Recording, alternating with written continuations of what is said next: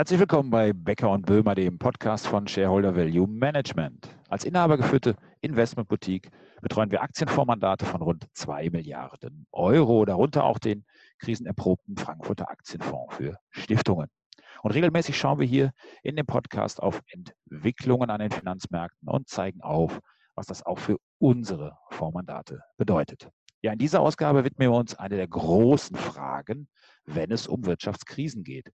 Wird es eine Inflation oder doch eher eine Deflation geben? Je nach Ausgang hat das auch klare Auswirkungen auf verschiedene Anlageklassen und natürlich auch auf unsere Fondsmandate. Ja, und dazu begrüße ich meinen Kollegen Ulf Becker. Hallo Ulf. Hallo Heiko, grüß dich. Ähm, ja, kommen wir gleich, gehen wir gleich in Medias Res. Was würdest du denn sagen, was für eine Phase erleben wir gerade? Ist sie eher deflationär oder eher inflationär? Ja, aktuell erleben wir tatsächlich eine Phase der Deflation, auch als Folge der Pandemie. Und dafür gibt es verschiedene Faktoren, die da wirklich festzumachen sind. Also zum einen gehören dazu die nicht komplett ausgelasteten Ressourcen in der Wirtschaft. Die arbeitet ja bei weitem noch nicht in der vollen Auslastung. Und das ist auch gar nicht möglich, weil natürlich die Aufträge noch fehlen. Ähm, dann haben wir ein klassisches Beispiel aus dem äh, Einzelhandel. Wir haben ja jetzt zum 1. Juli die Mehrwertsteuersenkung in, in Deutschland gehabt und da werden diese Senkungen direkt an die Konsumenten weitergegeben, also sinkende Preise, die wir derzeit sehen, auch ein deflationäres Signal. Und viele weitere Händler bieten sogar noch weitere Rabatte an, um den Konsum anzutreiben. Und ein etwas speziellerer Aspekt, das ist der Bedarf bei Büroimmobilien. Die Mieten sinken hier. Ein aktuelles Beispiel aus Frankfurt im Westend entsteht aktuell ein neuer Bürokomplex und vor der Corona-Krise, ja, da lag die angepeilte Miete bei 43 Euro und jetzt sind es nur noch 28 Euro und trotzdem ist die Nachfrage eher schleppend. Aber wenn wir jetzt diesen konkreten Bereich verlassen, Ulf, gibt es eigentlich konkrete Daten, die auch das deflationäre Umfeld bestätigen? Ja, die, die gibt es. Also zum Beispiel in der Eurozone liegt aktuell die Kerninflationsrate und das ist per Ende Juni. Also wir werden da noch sicherlich noch weitere Datenpunkte sehen. Liegt die nur noch bei 0,8 Prozent. Und zur Erinnerung, das angestrebte Inflationsziel der, der EZB liegt bei 2 Prozent. Also da sind wir ein ganzes Stück von entfernt. Und USA sieht es im Prinzip nicht anders aus. Da ähm, ist ja der, ja, der PCE-Deflator, worauf die FED immer sehr stark achtet, der ist innerhalb kürzester Zeit von 1,8 auf 1 Prozent abgesagt. Also daran sieht man, ähm, die, die, die Ziele von Inflation, die sind in weite Ferne gerückt. Das heißt, ähm, so schnell werden die Notenbanken ähm, dieses Ziel auch nicht erreichen. Deshalb wird lockere Geldpolitik uns noch eine Weile begleiten. Wahrscheinlich nicht in dem äh, nicht in dem äh, Umfang, wie wir sie jetzt sehen, aber es wird dennoch weiter auf, der, ähm, auf dem Gas geblieben werden. Also ganz klar, um den, um den Statement erstmal zu machen, wir sind aktuell ganz klar in einer, in einer Phase, wo wir sehr starke deflationäre Tendenzen sehen. Aber wie, wie sieht es nach vorne aus? Was würdest du nach vorne hin sagen? Bleiben wir dabei oder äh, ist nicht doch vielleicht irgendwann mal mit Inflation zu rechnen? Ja, eine Phase einer steigenden Inflation, die ist, ist tatsächlich sehr gut möglich. Ähm, und genau dann eigentlich, wenn wir die von uns immer wieder beschriebene 80 Prozent plus Ökonomie verlassen, also wirklich wieder Richtung Normalzustand in der Konjunktur gehen. Und erste Anzeichen gibt es dafür, dass das durchaus möglich ist auf Sicht der nächsten 12 bis 18 Monate. Und dafür sprechen auch einige strukturelle Gründe. Ähm, denn es ist klar, dass es weitere fiskalische Impulse geben wird, auf jeden Fall, aber eben nicht mehr in der Höhe wie bisher. In der ersten heißen Phase der Corona-Krise. Ähm, einen kleinen Einblick darauf gibt es jetzt schon durch das Euro-Stabilitätsprogramm. Das war ja mit 500 Milliarden Euro geplant und es werden jetzt wohl nur in Anführungsstrichen 390 Milliarden Euro werden. Äh, klar ist aber auch, dass wirklich die Verschuldung schlicht und einfach weiter hoch bleibt oder sogar noch weiterhin steigen wird. Nicht nur in der Eurozone, sondern eben auch in den USA. Ja, und dann haben wir einen zunehmenden Staatsinterventionismus und äh, auch das wird preistreibend sehr wahrscheinlich wirken, wenn wir dem Beispiel äh, Gesundheitssektor nehmen, ganz klar jetzt als Folge der Corona-Krise. Hier streben eben viele Länder eigene Produktionskapazitäten an ob es jetzt um einfache Ausrüstungsgegenstände wie Atemschutzmasken geht oder eben auch spezieller für Impfstoffe. Man will einfach die Abhängigkeit von China oder anderen asiatischen Produktionsstandorten verringern Und das wird auf jeden Fall zu steigenden Preisen führen und auch das ist eher eine inflationäre Tendenz. Aber siehst du auch noch weitere Faktoren, die wirklich in die Richtung inflationärer Tendenzen gehen, Ulf?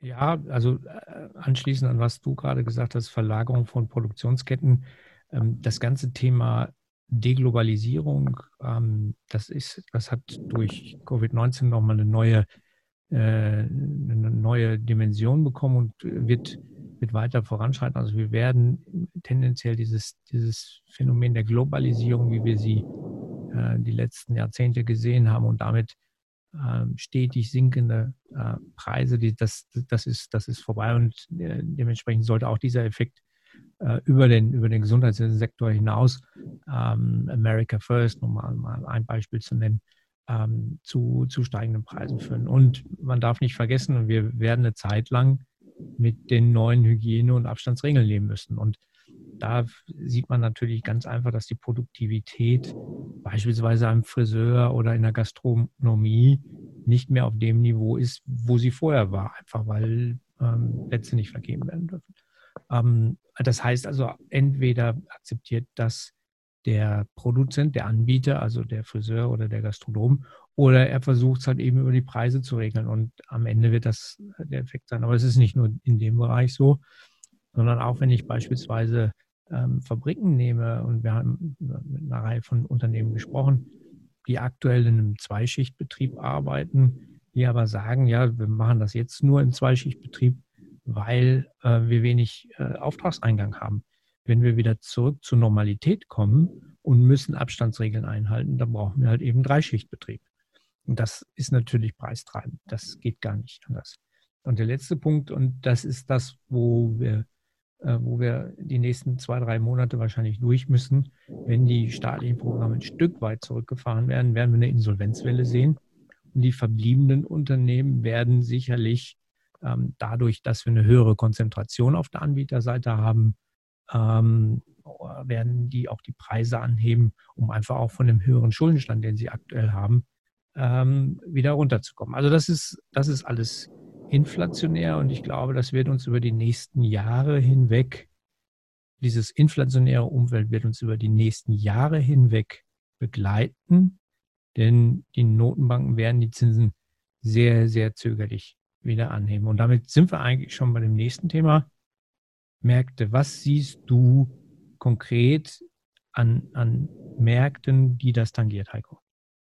Ja gut, das ist natürlich immer ein, ein, eigentlich sind so gut wie alle Märkte, Finanzmärkte davon betroffen. Aber man könnte es kurz zusammengefasst sagen, dass die Real Assets das Zauberwort sind. Und äh, bei steigender Inflation, ja, da kann man sagen, dass Aktien die erste Wahl bleiben. Du hast da ja auch mal genauer hingeguckt, wie das quasi äh, historisch auch gelaufen ist. Also siehst du auch Aktien wirklich als einen möglichen Schutz beziehungsweise auch Gewinner einer anziehenden Inflation? Ja, das ist, das ist so. Und zwar kann man generell sagen, dass bis zu einer Inflation von so circa drei, vielleicht maximal bis vier Prozent ähm, Aktien eigentlich noch ein gutes, gutes ähm, Mittel sind, um sich real den äh, Kapitalerhalt zu sichern. Danach wird es auch für Aktien schwierig. Also wenn wir eine galoppierende Inflation, dann sind wir aber allerdings noch meilenweit entfernt, kommen, dann wird es auch für Aktien schwierig. Aber bis dahin, ich sagte ja gerade, wir sind bei 0,8, also bis 3, das wird sicherlich einige Zeit, Zeit dauern. Ähm, und de deshalb ähm, sind Aktien sicherlich probat. Aber ja, dann, ähm, das ist nur ein Beispiel dafür. Ein anderes, was natürlich auch glänzen könnte, fällt dir sicherlich noch ein.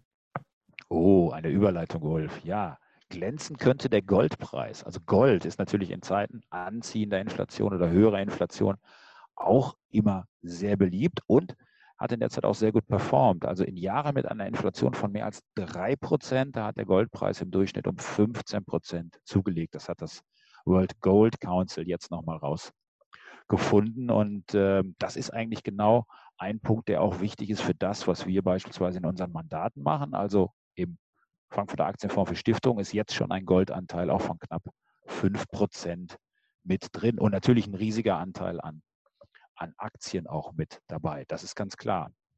An dem, was wir jetzt hier aufgelistet haben zwischen Inflation und Deflation, da sehen Sie natürlich auch, dass wir eben nicht nur einfach auf eine Fortsetzung der positiven Entwicklung am Aktienmarkt setzen, sondern wir sichern Positionen auch ab für den nächsten Sturm, der auf jeden Fall kommen wird. Wir hoffen natürlich nicht, dass er so heftig ausfallen wird wie zuletzt beim Corona-Absturz, aber es wird natürlich nicht ein gerader Weg schlicht und einfach immer weiter nur nach oben sein. Oder wie siehst du das, Ulf? Nein, das wird es mit, mit Sicherheit nicht sein. Die, das wird volatil bleiben. Und diese positive Entwicklung, die wir jetzt gerade, gerade sehen an den Aktienmärkten, äh, da freuen wir uns natürlich drüber, weil wir eine relativ hohe Aktienquote haben. Das wird aber ähm, nicht auf Dauer sein. Was auf Dauer sein wird, ist, dass versucht werden wird, die ähm, negative Realrenditen, und das ist nochmal ein zusätzlicher Faktor äh, für Gold, aber auch für Aktien, ähm, dass wir um den Schuldenberg, den wir jetzt anhäufen, um da überhaupt irgendwo über die Zeit wieder rauszuwachsen, brauchen wir negative Realrenditen ähm, über eine lange, lange Zeitraum, um da wieder aus diesen Schulden wieder ein bisschen rauswachsen zu können. Und das wird, das wird dauern. Das wird eine, eine, eine gewisse Zeit in Anspruch nehmen. Aber ähm, äh, da muss man halt eben äh, auf der Hut sein und schauen, ähm, wann sind die Märkte wieder sentimentmäßig, positionierungsmäßig wirklich heiß gelaufen. Da sehen wir aktuell noch nicht. Was nicht so lange dauern wird, ist unser nächster Podcast. Der kommt in zwei Wochen wieder und weitere aktuelle Einschätzungen und Infos zu unseren Fonds finden Sie natürlich auf der Shareholder Value Webseite unter shareholdervalue.de und auch im YouTube-Kanal Shareholder Value TV. Ja. Und jetzt noch zum Abschluss unser Disclaimer.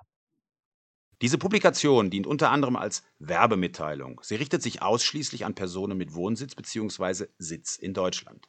Der Inhalt dieses Podcasts stellt keine Anlageberatung oder sonstige Empfehlung zum Kauf, Verkauf oder Halten von Finanzinstrumenten dar und ersetzen keine individuelle Anlageberatung. Die enthaltenen Informationen und Meinungen wurden mit großer Sorgfalt erstellt. Die tatsächlichen Entwicklungen können aber erheblich hiervon abweichen. Angaben zu historischen Wertentwicklungen sind kein Indikator für zukünftige Wertentwicklung. Weitergehende Informationen zu den von Shareholder Value Management AG betreuten Mandaten finden Sie unter www.shareholdervalue.de. Die in diesem Podcast enthaltenen Inhalte dürfen nicht ohne vorherige schriftliche Zustimmung der Shareholder Value Management AG vervielfältigt oder verwendet werden.